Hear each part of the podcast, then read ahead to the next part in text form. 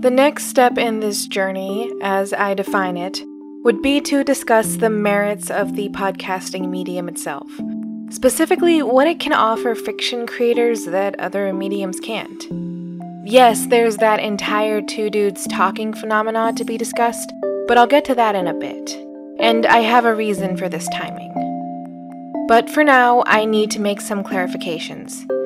Because there's one virtue that I might think is medium defining, but it isn't the end all be all, particularly in the context of fiction podcasting. You see, podcasting isn't just great for stories because it's a space without a gatekeeper. That's a huge part of it, especially for communities that have been excluded from other spaces. But really, there's something about the medium itself and all of its characteristics that makes certain audio fiction shows possible.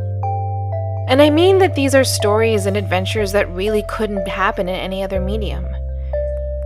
Podcasting's characteristics and features make the atmosphere that these potential podcasts need to breathe.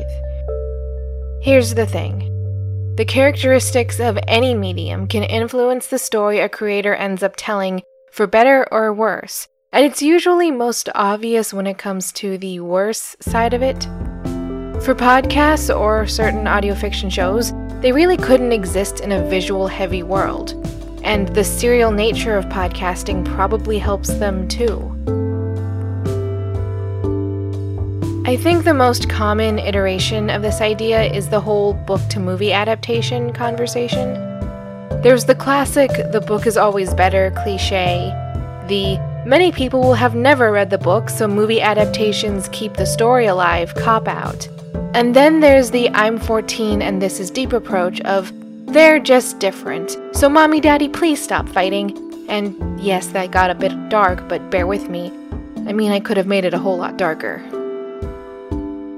Really, what that whole conversation actually shows is that translating one story across mediums is a task that is incredibly easy to mess up and might be ill advised to even attempt. And the reason why may not be so apparent. I mean, if it was, I'd like to think people would stop trying. And hey, there are successes out there. The Fault in Our Stars, in my opinion, showed that it could be done.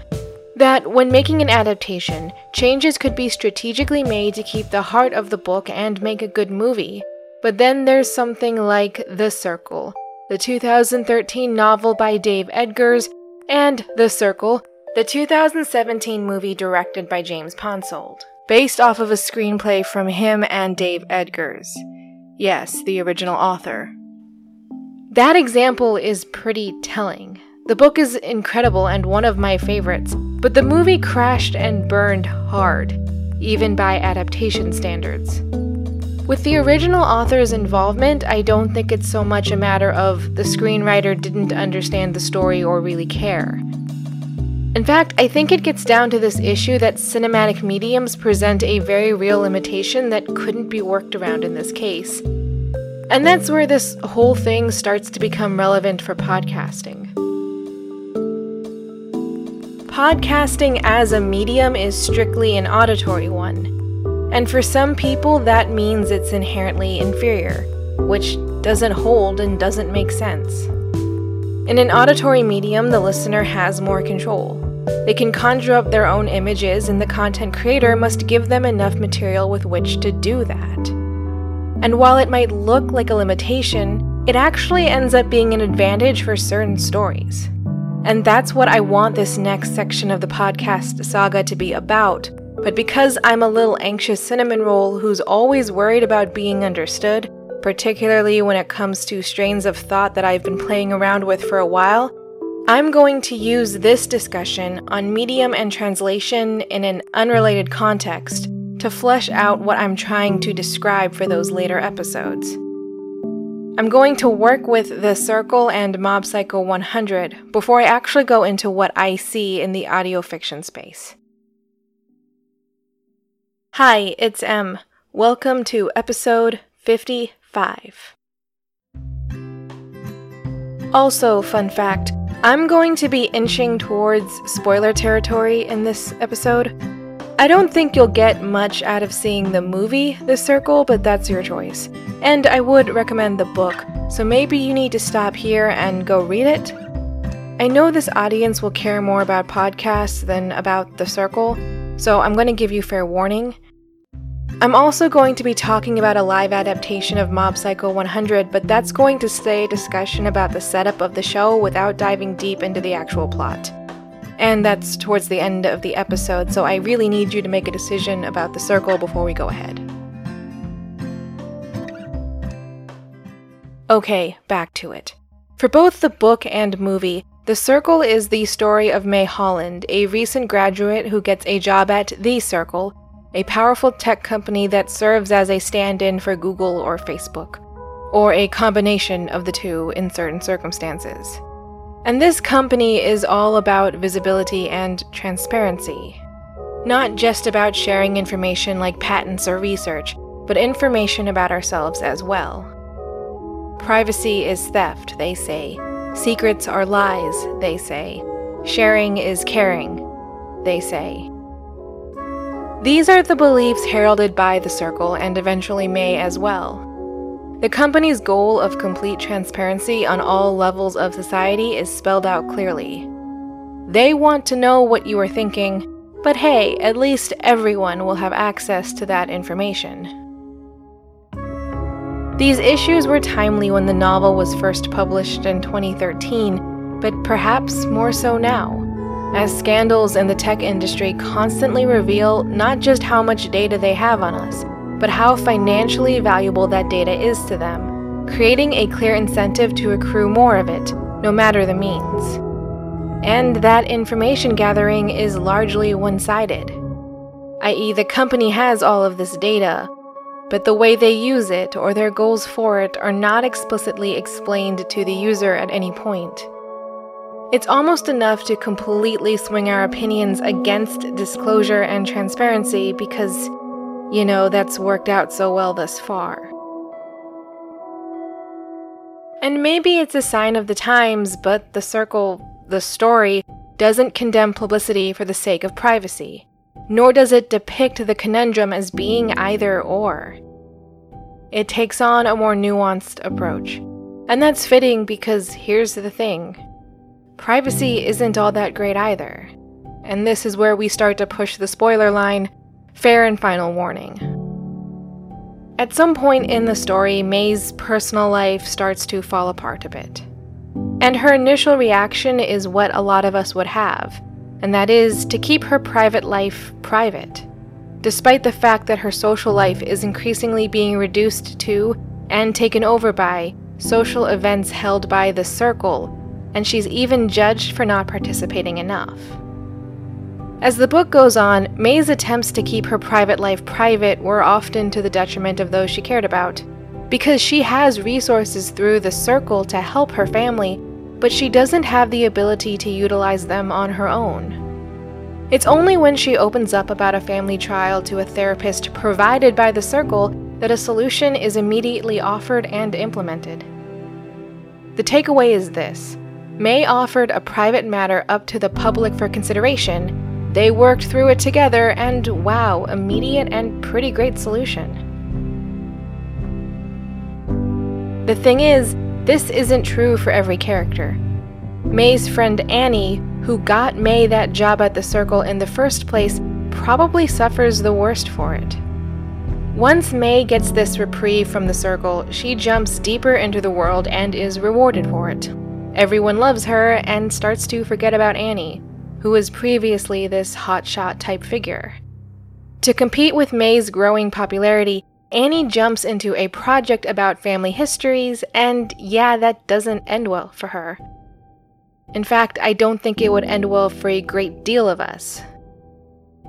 The problem is that while, sure, you could argue that the past should be in the public record, history is important, shouldn't be replicated, and all that.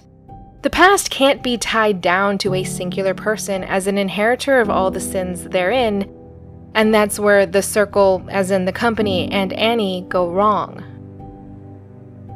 You see, the thing that makes the past so different is that we can't change it. If someone is struggling in the present, that is their trial, and we can work with them to improve that matter, but we can't do that with something that happened 100 years ago. What we can do is work to make sure it doesn't happen again, but the temptation therein is to find the supposed perpetrator to be, or a scapegoat for all that could happen. And while that's a role that shouldn't exist, it's one that Annie conveniently fits into, and that's where her life starts to go awry. Ultimately, Eggers could best illustrate the need for nuance in the whole privacy versus publicity debate by showing the realities of it, and that's what he does. Yes, some aspects of transparency are beneficial, as he shows through Mae, but there are times to let sleeping dogs lie, or at least to make them public in a different and non person centric context. The reader of the book is led to think that disclosure is a delicate art form, not a rule of thumb, which is not something you could say about the movie.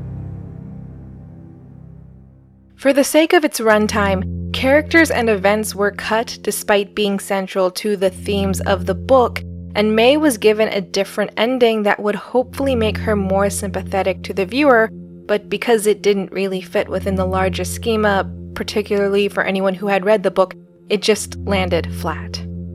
At least to me, and maybe to some other people who had plenty of other reasons to dislike this movie, even if the ending didn't make the top 10 list. The failure of the movie, then, can be simply summed up as movies have to be within two hours and ideally box office successes. Now, the book is about 400 pages, which can make it a bit daunting, but it never dragged on because every event was thematically appropriate and centered around characters who were also thematically appropriate and needed to be there, so maybe you can see what the problem was in the end. In order to exist, the movie's narrative moved away from the themes and focused more on Mae. So anything deemed, quote, unessential to Mae's storyline was cut or reworked, but the problem is that Mae's storyline is centered on her coming to a very specific conclusion, which is not the one the reader is supposed to come to. I mean, I could say viewer, but yeah, we've diverged pretty far at this point. You see, Mae is set up as the protagonist largely because her dip into the world of the circle is meant to mirror the readers. For all tech companies' calls for transparency, they don't go out of their way to make us understand the realities of their work environments beyond as a mere recruitment tool. Think of all the absurd perks and parties you hear about. But in terms of the day to day realities, we are discovering the world with her. But that isn't to say she's the only thing we'll care about. In terms of making the movie more palatable for audiences, i.e., the shift in the movie's ending, the concern there was likely profitability, probably. A lot of this movie's production focused strictly on trying to maximize the revenue generating potential of this movie, and that also created problems. When I saw the movie in the theater because I am an optimistic fool, I first thought that the adaptation would have worked better as a limited run television show. When considering the source material and the story therein, I was probably right. When considering profitability and marketability, on the other hand, I was majorly wrong. If made into a television show, The Circle isn't the type of story that could sell merchandise, and limited run series don't offer the same programming security that other potential shows might, because you aren't going to get too much out of it. I mean, ultimately, you might be able to get three seasons out of this book. Maybe. I mean, admittedly, I didn't sit down and plan everything out, including the possible additions you could make to the story, but you know what I mean. My point is that this book has a clear end to it, and once you hit that point narrative wise, there's no going back. And to design a show like that is pushing the bounds of established television norms just a bit. Not to the point of no return, but further than some executives would be willing to go. Remember that whole presentism thing that keeps coming back up? The current status quo generates immediate profit, so why push the boundaries? There are benefits to straying, but they aren't so appealing. nor are they guaranteed. Here's the point though, or a better one. Books as a media form don't have too many restrictions. A book is a collection of written words across a somewhat reasonable number of pages that tells a cohesive story. And even with that description, though you might agree with it, you might immediately come up with an example or two that strays from that mold a bit. There's a fluidity to that medium that isn't there with movies, particularly the kind produced by a major studio with a lot on the line. For those, there are more stringent requirements. There are boxes they have to check, and that's where things go wrong. If you are making a movie like this, it's hard to justify having the movie run beyond the industry standard of two ish hours. And there was no clear point in the book where it could have been broken up to make two movies, assuming two movies could have been approved. And yeah, everyone involved did the best they could with those parameters. This just wasn't a story that could fit within that particular mold. To add to that, commercially driven movies, for lack of a better term, need to be grounded in characters, if only because that's what they've always been doing. And that has generated a lot of revenue for the production companies. On the other hand, books can take more liberties. For example, they can ground their narratives in a thematic current, not in a person or people. In other words, the type of movie that The Circle was trying to be had a structure that was built up in such a way that you had to constantly check back to what had worked before. But with novels, you only have to check if what you're doing is working now. It's the norms and expectations of the cinematic genre that, in this case, mucked up the final product. And that's the sort of thing I've been discussing. Podcasting doesn't have the sort of big brother type figure whose presence and expectations dictate what is eventually made. But there is also a sense in which the proposed narrative didn't line up with the proposed vehicle of delivery. There was a sense in which trying to show the circle and what the circle was making actually weakened the immersion that the visuals didn't help but actually hindered the audience's ability to be engaged in the story. Both in the book and in the movie, there were clear flaws in what the circle was developing. But with the text, the reader was left to imagine what these devices were and looked like.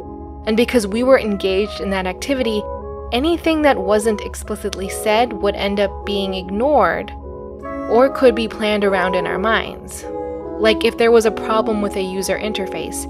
In the book, if I was aware of this consumer preference on any level, I could imagine a version of this UI in which a quirk was planned for. But in the movie, I can see whether or not the relevant crew member planned for it, and if their proposed solution, the solution that is sealed as the actual one by sheer virtue of it being in the film, is acceptable.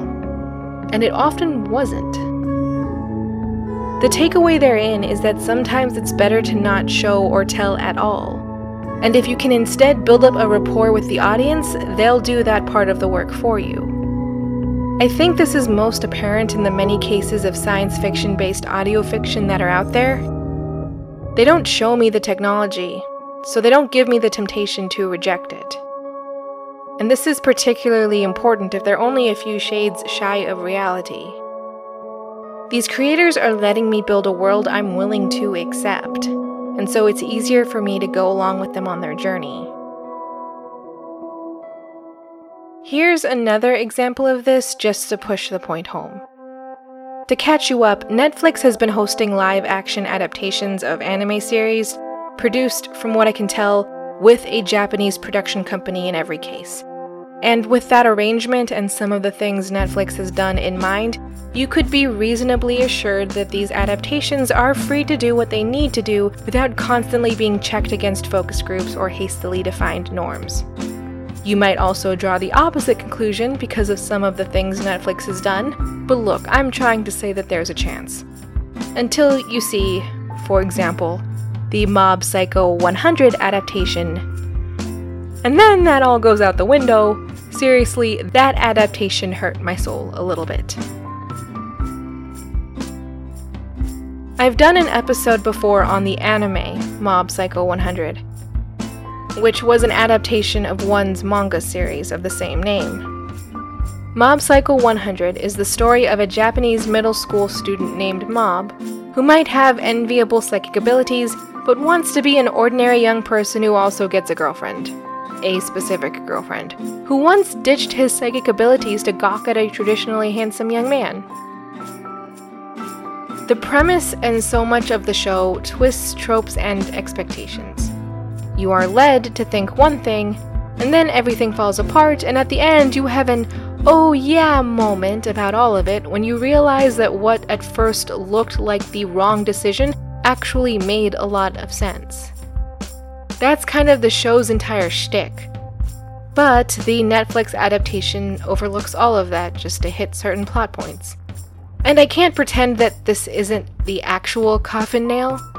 By focusing on getting to the destination, they cut corners that stripped most of the gags and character arcs of their teeth. But at the same time, when I was working on that initial podcast episode, I was trying to figure out why this series was just so bad compared to the original. And when I was typing up this script, something just hit me. It was a cat trying to jump onto the windowsill behind me. But after that, I realized that this show demonstrated a very simple truth about the virtues of animation. You see, while animation isn't just for kids, it allowed for creative twists to reality that made telling stories to children easier. Think talking animals. Literally anything like that. But this also made Mob Psycho 100 possible.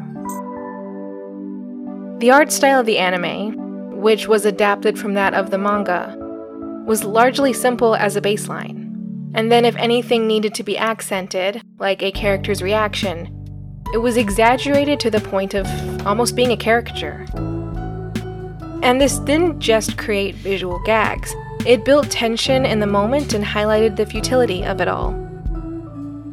The art style played into ONE's game of playing into the audience's expectations and games only for everything to fall apart when the characters actually did the logical thing. Then there's the whole psychic abilities and supernatural aspect. Replicating the movements of objects or the atmosphere with CGI might have been way beyond the scope of the show's budget, which would explain why so many of the special effects fell flat. And while the actors on the show are trying to compensate for the limits of the human body, please know that's the best response for it. It just doesn't work. In this case, visuals, a specific and more flexible form of them, benefited and even made the storytelling possible. Obviously, for a podcast, you don't have that option. But look, visuals hurt the circle movie, or it kicked it while it was down. Different mediums have different limitations, and those don't detract from the story if you're smart about it. When trying to make something, a content creator can either find a dance partner that can compensate for their weakness or one that will burn everything down. The podcast I'm going to feature in this next leg definitely found a dance partner that worked for them. We aren't going to talk about the latter. I promise I try to be nice. I throw shade, but I try to be nice.